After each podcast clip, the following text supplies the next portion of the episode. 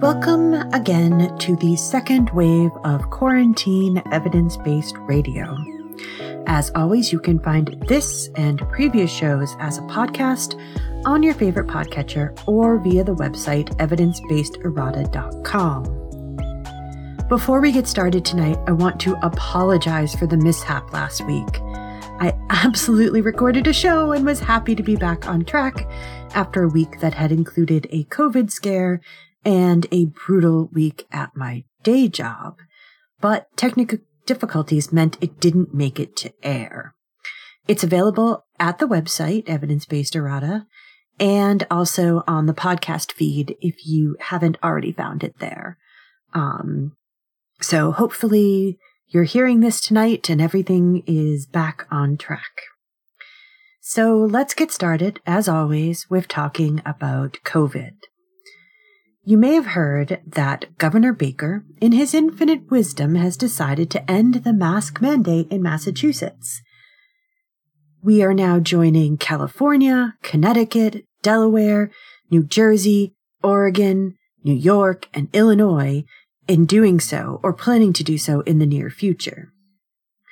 Of course, when I first looked at this list, I thought, wow, that's a lot of uh, more blue leaning states, but then I realized that none of the red states had mask mandates to get rid of.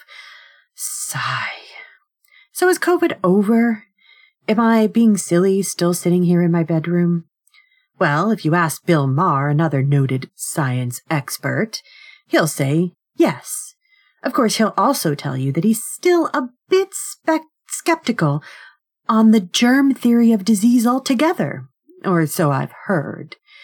Um, and so I obviously am not really taking advice from people like uh, Charlie Baker or Bill Maher, who are not science experts and who are absolutely not uh, working in the best interests of people, uh, but in either uh, trying to get business back on track, in the case of Governor Baker, in my opinion, and just being a contrarian and asking questions uh, when it comes to Bill Maher. And so my answer is actually backed by the CDC. And that is that we are definitely not out of the woods yet. And that the masking, that the easing of mask mandates is premature.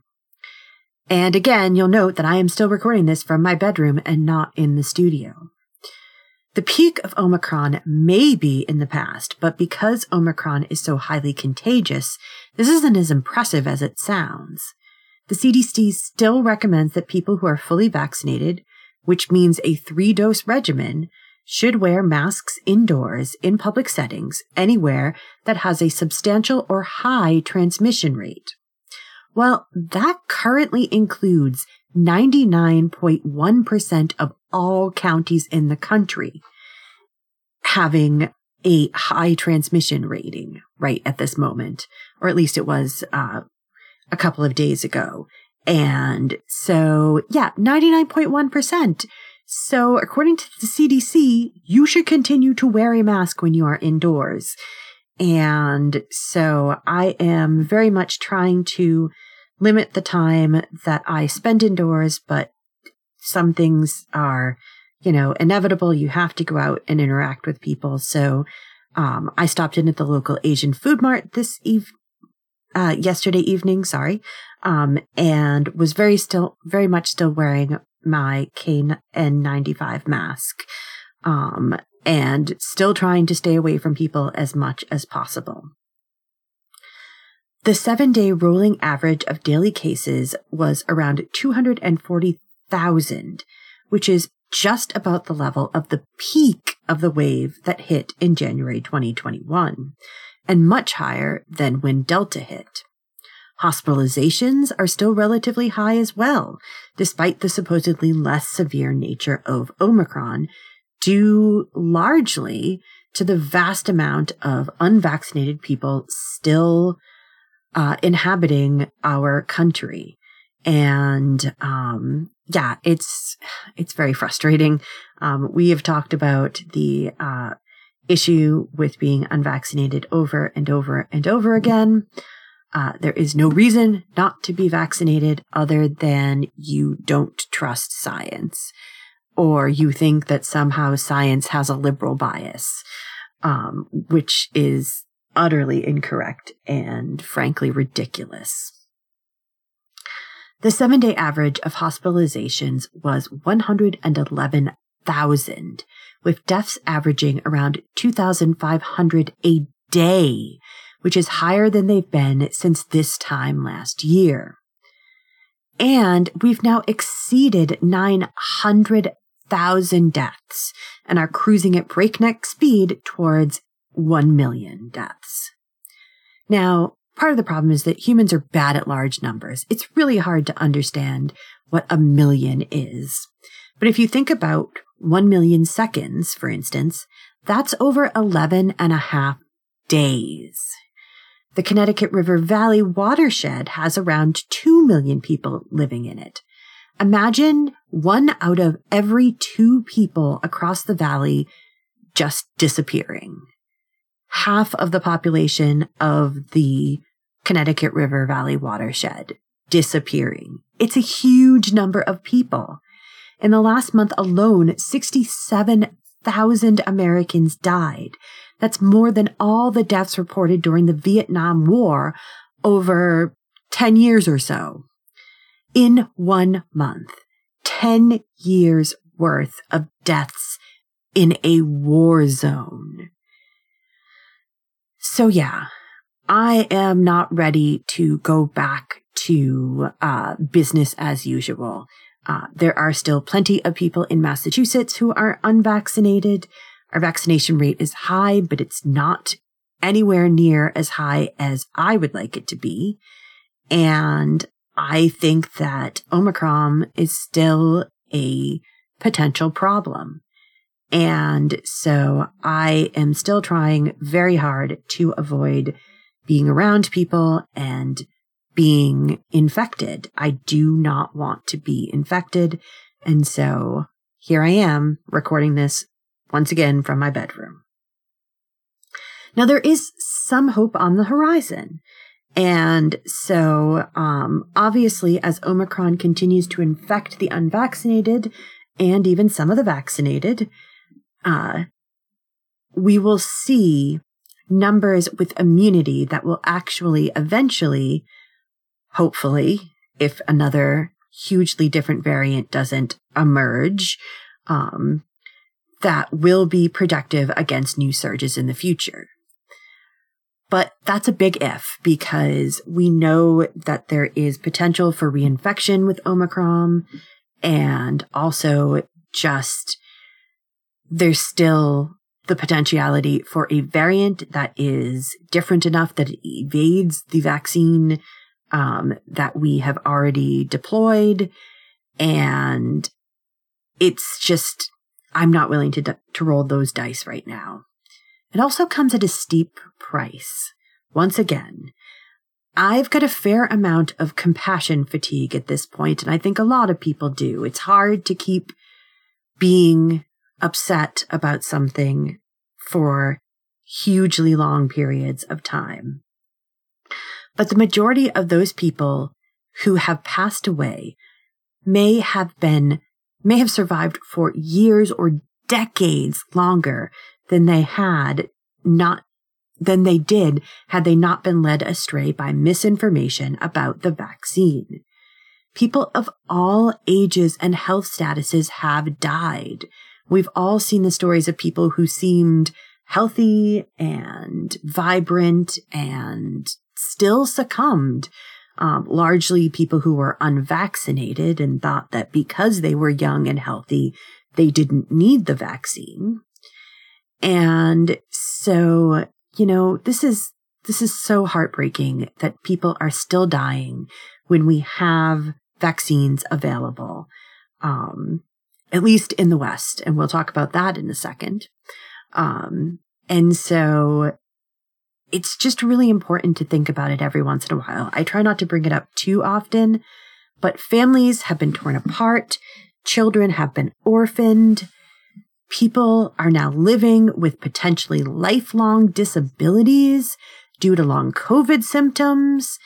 And that's part of why I've worked really hard to avoid COVID. I don't want potentially lifelong complications. And so I don't want to let my guard down too soon. But again, I am very, very, very conservative when it comes to this sort of thing. I know other people feel like they've had three shots and they wear a mask and they've gone back to mostly doing things the way they did before. Um, you know, I have been in a grocery store occasionally recently. Um, and it's been hard for me sometimes. Um, I do still almost have panic attacks when I see people not wearing masks, um, especially since I don't know if they're vaccinated or not. Um, but as I've mentioned before on this show, I have a actual phobia when it comes to infectious diseases. Um, though I'm not sure that that's the right word again, because it's a real thing that can really hurt me. Um, so, um, yeah, I'm not advocating that you have to continue to uh, scroll yourself away as I have for the most part. But I'm just saying that I personally, as someone with um, potential pre-existing conditions, um, at least one or two, um, one I one for certain, and you know, questionably a couple more, depending on which ones you want to um, consider the most uh, important. And so, even though I've gotten the vaccine and the booster, I just don't want to risk it. Um, I think that getting out of this pandemic, not having gotten uh, COVID 19 is going to be your absolute best bet at continuing to have um, a good outcome as far as health and not having any chances of complications from having been infected with the virus. But again, uh, things do seem to be working toward a time when we might be able to relax a bit. I just don't think it's today. There is no way we are going to eradicate this virus, Dr. Fauci said in an interview with the Financial Times. But I hope we are looking at a time when we have enough people vaccinated and enough people with protection from previous infections that the COVID restrictions will soon be a thing of the past. Now, I I am still very much a supporter of Dr. Fauci, though I do think that uh, as a political position, um, he has made some decisions that I've not found particularly exciting, um, especially when they um, when they um, decreased the amount of time for quarantine. And so um, it's interesting to hear his perspective, but um, in a White House press briefing on Wednesday, CDC Director Rochelle Walensky, who was also involved in that decision, obviously, reiterated the stance of the CDC as a whole. We certainly understand the need and desire to be flexible, Dr. Walensky noted, and we want to ensure the public health guidance that we're providing meets the moment that we're in. And for that moment, that means maintaining the guidance to mask indoors. We are working on that guidance, she said optimistically. We are working on following the trends for the moment. But she cautioned, our hospitalizations are still high. Our death rates are still high. So as we work toward that new guidance and as we are encouraged by the current trends, we are not there yet. And I think that's a very important statement is that yes, it's great and wonderful and things are happening. And hopefully we are moving towards a time when COVID becomes endemic and we no longer see it as a pandemic. Um, but we're nowhere near that yet. And so circling back to long COVID, a new study published in Nature Medicine looks at rates of heart related conditions in patients who had COVID 19. They found that in the following 12 months, those who had been infected by COVID had a higher percentage of heart related complications, with those having been admitted to, tens- to intensive care having the most, followed by hospital people who are hospitalized having issues, also those with less severe disease, even those without prior risk factors and the young. The data looked only at the first year of the pandemic before the rise of the more severe Delta variant and the more infectious Omicron. The study looked at national data from the U.S. Department of Veteran Affairs, which is basically the largest uh, hospital um, conglomeration in the country. They compared long term cardiovascular outcomes of over 150,000 patients who survived infection with SARS CoV 2 to set to two sets of control patients. One cohort from during the pandemic and another from before the pandemic. And I think this was a really excellent way to do this. It's important because they wanted to not only test against people who um, were having issues at the same time, but it's important to look and see if these kinds of um, heart related incidences were due to outcomes that were a result of potentially, for instance, delayed or missed medical interventions due to the pandemic in general, or were likely due to the infection itself. So there's an argument that you can make if you just look at people in the same time period of that year that it could be caused by the fact that because other people were in the hospital for COVID-19, there was a lot less regular kind of checkups going on and interventions. And so they looked at both cohorts before and during. And so they found a consistent pattern across whether or not uh, the group was compared to those from before COVID or during COVID. And so COVID 19 survivors were at higher risk of being diagnosed with heart conditions, including those that led to death. They had a 52% higher risk of stroke a 72% higher risk of atrial fib- fibrillation, a form of irregular heartbeat. You may have seen the uh, commercials for some sort of pharmaceutical uh, talking about AFib. Um, oh, don't get me started on commercials for pharmaceuticals. Um, that's a whole uh, three hour rant, probably.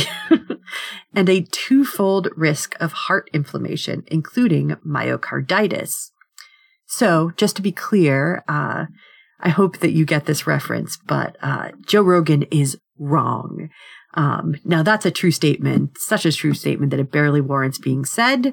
Um, but there's a fairly famous clip of him recently claiming, "Oh, you know, there's a higher risk of myocarditis when you uh, get the vaccine than there is when you uh, get COVID. And uh, the lovely thing was is that someone fact checked him in real time. Um, but just to be clear, Joe Rogan was wrong and generally is wrong, um, in my humble opinion, um, about pretty much everything. Uh, I'm again, that's another two hour rant about um, how people are, how certain people's voices are amplified, and um, about how we allow certain messaging to be um, fairly unchallenged. But, anyways, what we're seeing isn't good, said study author Ziyad Al Aly, an assistant professor of medicine at Washington University, in a statement from the university itself. COVID 19 can lead to serious cardiovascular complications and death. The heart does not regenerate or easily mend after heart damage. These are diseases that will affect people for a lifetime. And part of this, a big factor, is that long COVID is currently poorly understood. And the authors really point out that we don't have any kind of infrastructure built out to deal with this rise in both chronic and acute diseases associated with having been infected with uh, COVID. Because of the chronic nature of these conditions, they will likely have long lasting consequences for patient and health systems and also have broad implications on economic productivity and life expectancy, Aly said. Addressing the challenges posed by long COVID will require a much needed, but so far lacking, urgent and coordinated long term global response strategy. Emphasis mine. Um, and so, yeah, um, I think it's very important that we are clear that even if you've recovered from COVID, that isn't necessarily the end of the story. And um, for some people, um, when you read the sort of list of symptoms that people associate with long COVID, some of those might be um, sort of the nocebo effect, where um, people are attributing things that they would have otherwise gotten um, if they hadn't been infected with COVID to having been infected with COVID. But a lot of them are um, starting to show real clinical evidence that they are directly related to the fact that people were infected with COVID 19 and that the virus really did lifelong, potentially um, actual physical damage to their systems that are going to lead to acute health needs, sorry, to chronic health needs um, throughout the rest of their lives. So I think we already talked about um, the fact that apparently some people who um, were infected now have uh, developed diabetes, and um, now we're seeing heart disease. And um, one of the other big long COVID um, symptoms is brain fog. And so, yeah, this is again another huge reason why I am trying to avoid getting it in the first place. Um, and so, of course, I am privileged. I, I should acknowledge that absolutely that I am privileged to, um, have a work environment, have a home environment, have the financial stability and the support networks in order to be able to do that, to be able to work from home, to be able to order groceries, pay the extra fee to have someone else, um, you know, package them. And I absolutely feel for the people who have to do that. Um, it's it's very you know we do not live in an ideal world um, where any of this is fair or good um, beyond just the fact that it is happening it is happening in america in a country that is not equipped for it in any way, shape, or form. And um, despite the fact that, you know, epidemiologists have been warning people for uh, decades that this was going to happen, um, I've been worried about this for decades because I've read um, the science and I was absolutely positive this was going to happen sooner rather than later. But um, in the same way that humans are bad at numbers, Humans are also bad at forward planning. That's why we can't get a handle on climate change. That's why we don't understand um, how our systems are built in order to favor some and not favor others, because it's hard for us to see the future. It's hard for us to understand um, that something that you do today could have consequences five or 10 years down the line. Um, and I don't excuse that. I think that humans need to get better at that. Uh, just because you're not naturally inclined to it doesn't mean you can't learn. Um, and so there are obviously people who do uh, have the ability to think into the future and see that things that we're doing now are going to affect us in the future. Um, and so as a collective, we need to get better at that. And, um, it's it's frustrating, um, but we just have to keep moving. Now, there is good news about the vaccine. Uh, we continue to get good news on the vaccine front. The latest data from the CDC found that boosters are 82% effective at preventing the need for acute or emergency care and 90% effective at preventing hospitalization.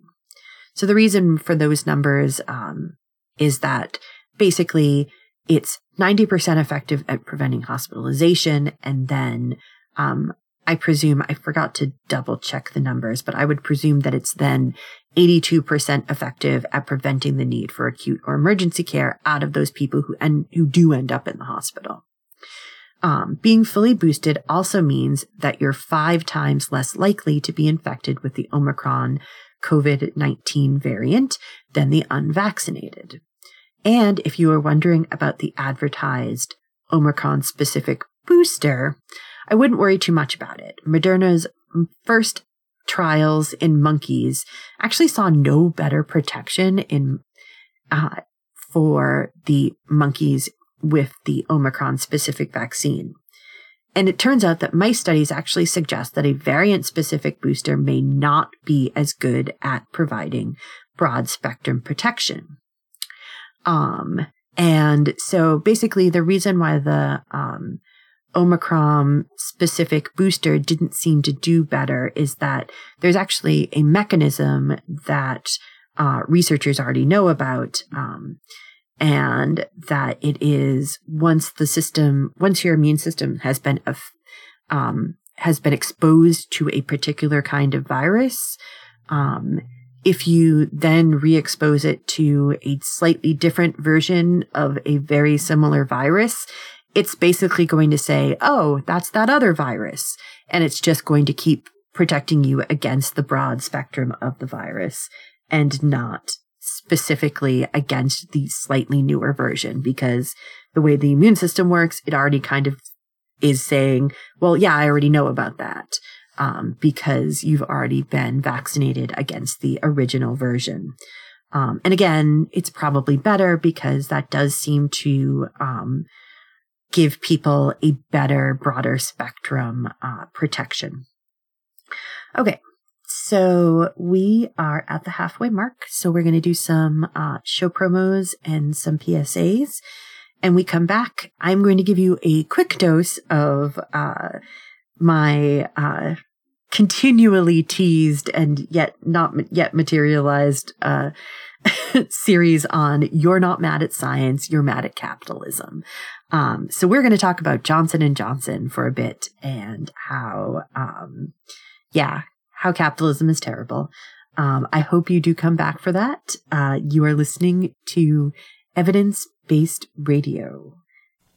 Table of Contents is a weekly music program that assembles an assortment of songs and sounds of many genres, and which may entail literally taking a random collection of musical sources off the shelf and giving them a turn on the table or spin in a CD or tape player.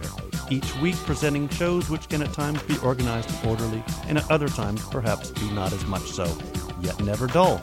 Tune in Friday nights, 10 p.m. till midnight on WXOJ LP, Northampton 103.3 FM. There are everyday actions to help prevent the spread of respiratory diseases. Wash your hands. Avoid close contact with people who are sick. Avoid touching your eyes, nose, and mouth. Stay home when you are sick. Cover your cough or sneeze. Clean and disinfect frequently touched objects with household cleaning spray. For more information, visit cdc.gov/covid19. This message brought to you by the National Association of Broadcasters and this station. Hey, this is Wendy, host of Valley Free Radio's subculture music program featuring new wave, post punk, indie, and electronic music from the 70s to today. Join me every Friday night from 8 to 10 p.m. here on WXOJ or stream it live from your favorite listening device at valleyfreeradio.org. In our polarizing political climate, it's become difficult to find shows willing to discuss, much less listen to, different points of view. Our job is to talk about things we hope you'll find interesting without all the shouting. To disagree without being disagreeable. To provide incisive factual commentary that cuts through the weekly spin cycle and aims to enlighten, not enrage, our listeners. So tune in for Civil Politics, Friday evenings at 7 here on Valley Free Radio, or anytime at civilpoliticsradio.com. And we are back. You are listening to evidence based radio once again. And as advertised, we're going to talk about uh, science and capitalism for a bit. So, apparently, according to the New York Times, Johnson & Johnson, which has been producing vaccines used by much of the developing world, decided to switch over the plant in the Dutch city of Leiden that was producing the crucial drug in order to instead produce experimental doses of a vaccine meant to combat respiratory syncytial virus or RSV. This vaccine will be tested on older adults in wealthy countries and even if effective will not be on the market for several years. The disease does indeed kill an estimated 14,000 older adults in the US each year, but that's a paltry number compared to the deaths caused by COVID 19. Because this vaccine would be a new treatment,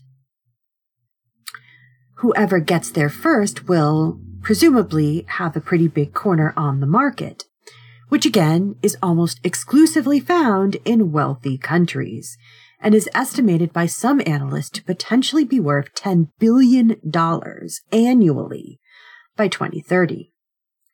All this while J&J has struggled to meet its contractual obligations.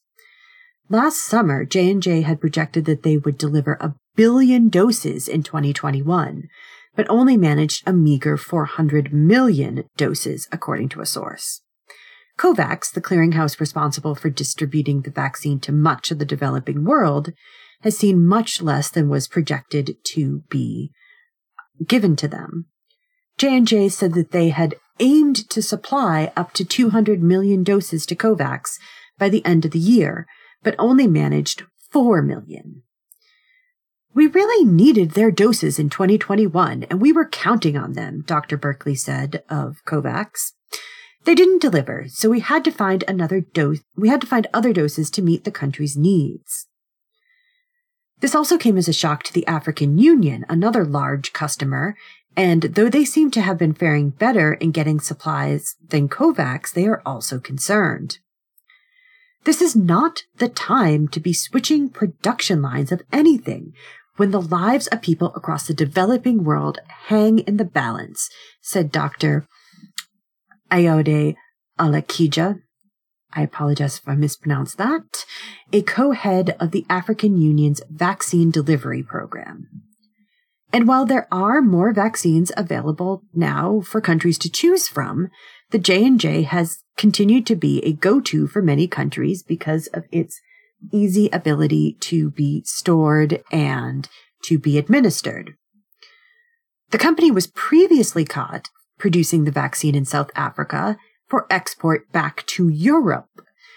And so, yeah, uh, it's not a good look. And so the company claims that there are other facilities for providing the drug. Unfortunately, none of them has been approved to actually manufacture and supply the drug, with issues of quality control and delays in construction.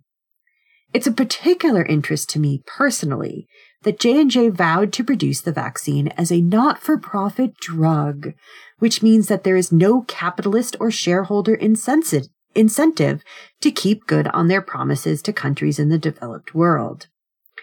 It's almost like putting a price tag on life-saving drugs is highly problematic and backfires even when there isn't a profit motive because the companies will seek to find other ways to line the pockets of their shareholders while trying to ride a wave of goodwill from having been such humanitarians.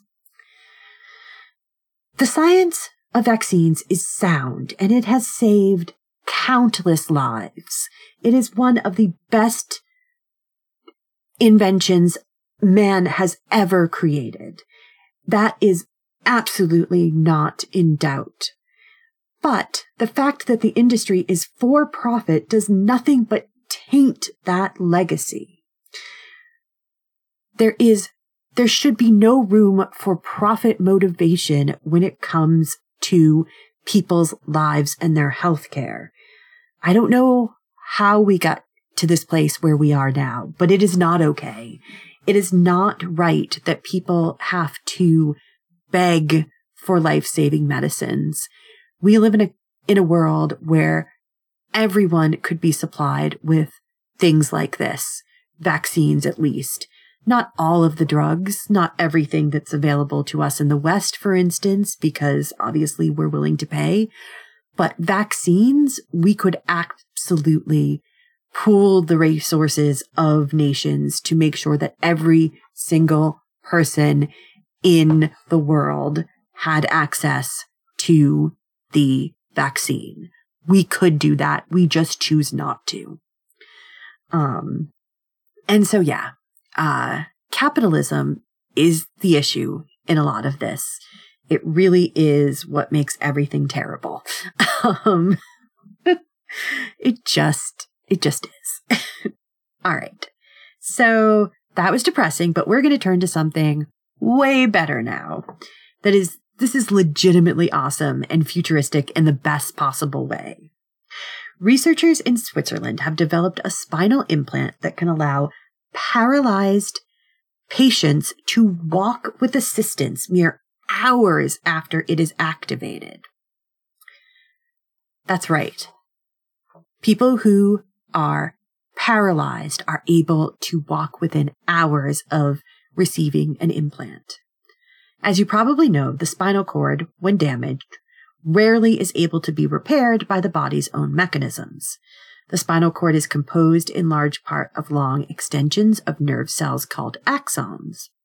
The axons allow nerve impulses to traverse long distances to connect your brain to far off parts of your body. It also allows for sensory input to reach the brain. Injuries to the spinal cord that physically sever these axons can lead to permanent deficits. And while many cells have the ability to regrow axons, scar tissue in the very narrow space that the spinal cord flows through in your spine can impede this process. In some cases, the damage may only be partial and the remaining function can be retrained with what's left of the ability to move. But in other cases, the damage is too severe and it leads to permanent paralysis. That is, without medical intervention. Now, there are several research groups looking at how to eliminate scar tissue and induce regrowth of axons, which obviously is fantastic work. But this research takes a different route altogether, using what is considered an electronic bypass. In its final form, this might look like having two implants on either side of the damaged part of the spinal cord that capture and then disseminate the signals back to the the connecting nerves in order to allow the system to work as if as it had before, just with a bypass connecting the two systems over the part of the spinal cord that is damaged. The current work does not achieve that level of autonomy, but is extraordinary nonetheless. The version they've developed involves an implant with pre-programmed behaviors such as the leg movements involved in walking. Years of research have led to a precise map of the specific bundles of nerve fibers in the lower spine where the axons exit the spinal cord and connect with different muscle groups. This means that potentially you could map all of the different clusters in order to control movement at the finest levels of full function. The researchers studied 27 different individuals living and deceased they found that there was actually variability in the details of the spine structure, although the size of the bundles were, was fairly uniform. Using the data obtained, they were able to build a model of the spine and then experiment with electrode location and size in a virtual environment. They eventually developed an implant with 16 individual electrodes that each control a certain bundle of nerves. They then enlisted three volunteers who were unable to use their legs. The volunteers were placed in an MRI while their legs were moved manually. This allowed for the researchers to see the signals sent back toward the brain about their altered tension, which set off activity in the nerve bundles that innervated the muscle. The MRI data allowed the researchers to map which nerve bundles were associated with each individual's muscles. They then wrote a computer model for each of the three individuals. After implantation, the device was tested out to see different potential movements while the volunteer was lying down and then fine tuned to remove any unwanted movements. The process took about an hour. This is really, we are living in the future stuff. Um, this is like really next generation. This is the kind of stuff that we have wanted to happen. This is the kind of research that is, you know, kind of at the forefront of amazing medical breakthroughs. Um, the ability to be able to help people walk who have been paralyzed. It's just amazing. When I read this, I was just absolutely blown away. And so the same day, after that one hour, each patient was able to walk on a treadmill if supported. The implant worked properly and the model was able to generate the correct signals to stimulate the muscles in sequence. Within three days of adjustments, the participants were able to walk around a room with support. They were eventually able to stand unaided and to walk with only a walker or walking frame. Their legs were controlled via the implant in their abdomen, which respond which responds to triggers on the handles of the walker. One volunteer was even able to go upstairs. They were also given programs that allowed them to ride a recumbent bicycle or to paddle a kayak. Fascinatingly, two of the subjects actually regained some ability to exert voluntary muscle control. It seems that there was existing functionality, but it was too weakly connected to actually trigger muscle movements. But with extended activity from the external source, those connections grew and reconnected the brain and muscle. Now, this is obviously a pretty darn intensive procedure. People with spinal injuries, though, are often subjected to lengthy interventions that in the end do not end up helping. And so they do years of physical therapy and a lot of times it doesn't work. You know, there are people who do physical therapy and are absolutely able to eventually walk again. And, you know, that's great. But for those who are already facing years of physical therapy, being able to have an implant like this would be fantastic. And so the researchers are hoping um, that, and are actually already working on additional electrode arrangements in order to make the device more universal. They also speculate about using imaging to personalize the electrode arrangements, which might give greater results.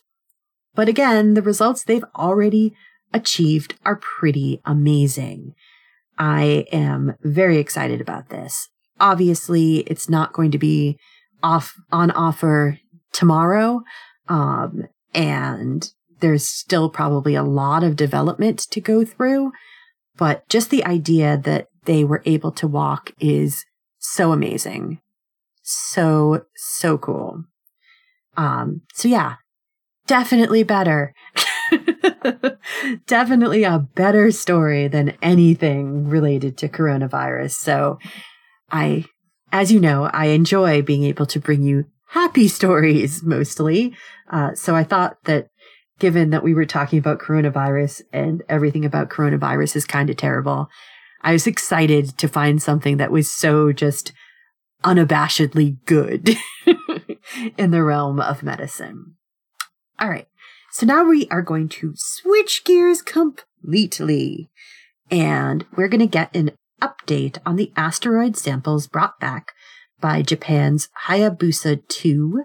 Uh, and they are coming from the asteroid Ryugu or Ryugu. I forget how it's pronounced. I'm sorry. A new study published in Science suggests that materials from both the surface and the subsurface of the asteroid are remarkably similar. This means that they are representative, most likely, of the whole of the asteroid. Planetary scientist Shogo Tachibana from the University of Tokyo and the lead author of the new paper told Gizmodo in an email that his team, quote, aim to determine the representativeness of the samples because if they represent the asteroid's surface, detailed analysis on Earth will lead to an understanding of the entire asteroid, even though they were gathered from limited areas on the asteroid. Amazingly, the entirety of the sample is just 5.5 grams. That's basically enough to fit into a teaspoon. But it could still tell us a wealth of information about this carbonaceous asteroid. It's actually about 50 times as much as the mission success was set for.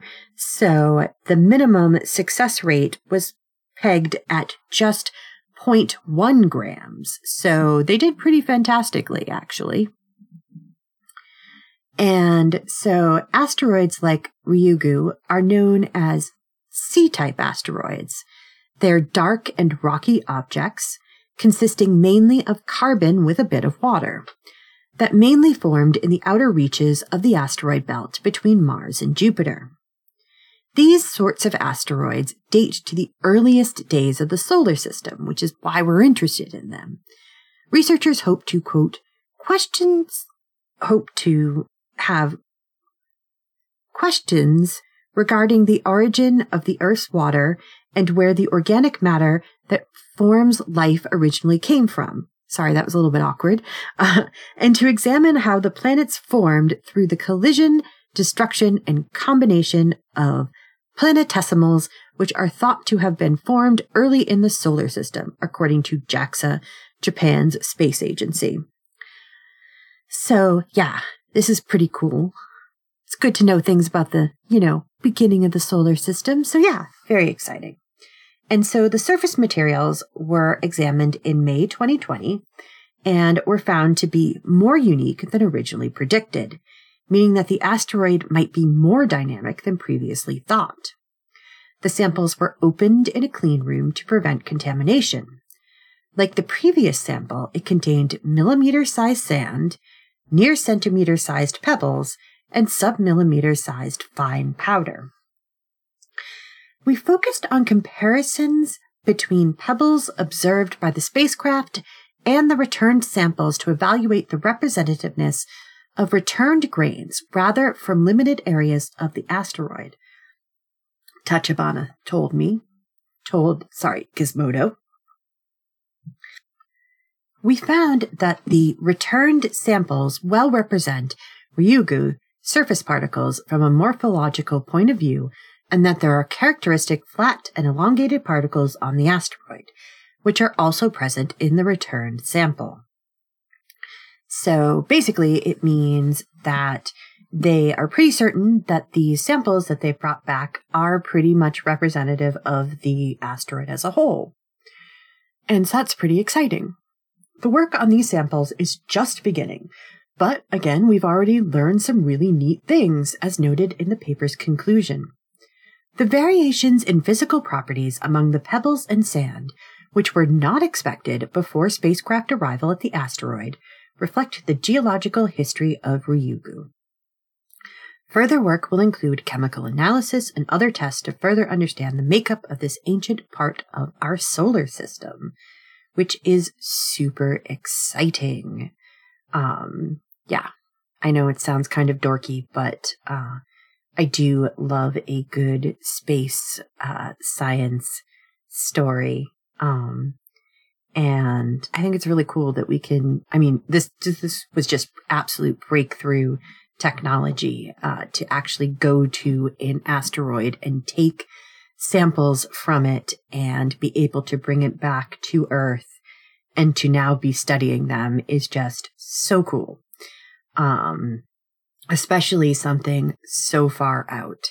Um, the, uh, I was just I think I talked about it. I talked about it recently about, you know, kind of trying to grasp the vastness of space. And, um, you know, Mars, it seems like, well, it's the next planet over, but it is so far away from us that it is just, it's really hard to, uh, actually contemplate in your brain. Humans, again, where our brains are not meant for this sort of thing. Um, and so just getting to Mars is so, such a long distance. Um, and of course, you all know, uh, if you're regular listeners, that I am not a big fan of the idea of uh, trying to colonize Mars. I think it's a bad idea. I think that we need to focus on fixing our own world rather than trying to ultimately terraform a dead world. Um, a world that doesn't have a uh, electromagnetic uh, shielding. It's just, it's just crazy. I, d- I just don't understand. Um, I am awesomely happy, just stupidly happy that we have a bunch of rovers on Mars exploring it. But those are, you know, robots.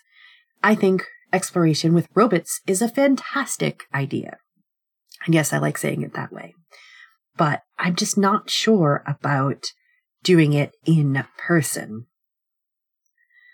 I'm not opposed to people going there for short periods, but I just don't think it's a good idea to try and colonize. Ugh, I'm not sure why, but my allergies are really bad today, so um, I've had to sneeze a couple of times during this recording. I hope it's not uh, too noticeable. okay, so let us start with our final story tonight. We are once again going to be talking about material science, which apparently is a slightly new theme here. Um, I don't know. I don't know if it'll continue. Um, but this sounded really neat. Um, and so this time, instead of being local, it's a little bit further afield. Researchers at the Department of Energy's Oak Ridge National Laboratory used a common household plastic and turned it into a reusable adhesive with a rare combination of strength and ductility, and just may be one of the toughest materials ever reported. The study in Science Advances Advances describes the material which is able to adapt to bear heavy loads, tolerate extreme stress and heat, and to bond to various surfaces, including glass, aluminum, and steel. Strong, tough adhesives are difficult to design because they need to incorporate hard and soft features that are not typically compatible, said ORNL scientist and corresponding author Tomonori Sato. The challenge has been to add the toughness you get in flexible materials without sacrificing strength. Our approach uses dynamic chemical bonds to develop a novel adhesive with remarkable properties not seen in current materials. The researchers used a commodity thermoplastic called polystyrene B polyethylene cobutylene B polystyrene, or SEBS, SEBS. Um, and so this is apparently a rubbery polymer that was not engineered initially for tough adhesion, but is easily produced. Because SEBS is produced in large quantities for a variety of uses, including food containers, toys, and household items, it seemed like a good target for what the researchers are referring to as upcycling. Uh, a little bit different from uh, from crafting upcycling. this would obviously be an alternative to traditional recycling with a value added product, which would, of course, be economically viable, which is, as we know, a need in our capitalist society.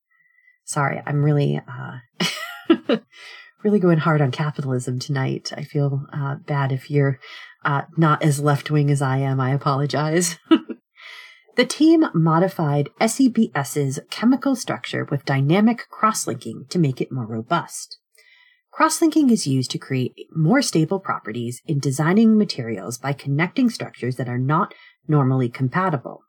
In this case, they used boronic esters to couple SEBSs with silica nanoparticles of or SINP, a filler material used to strengthen polymers. And so basically what they were able to do was create a really impressive uh, metamaterial. And so a thin square centimeter can hold roughly 300 pounds.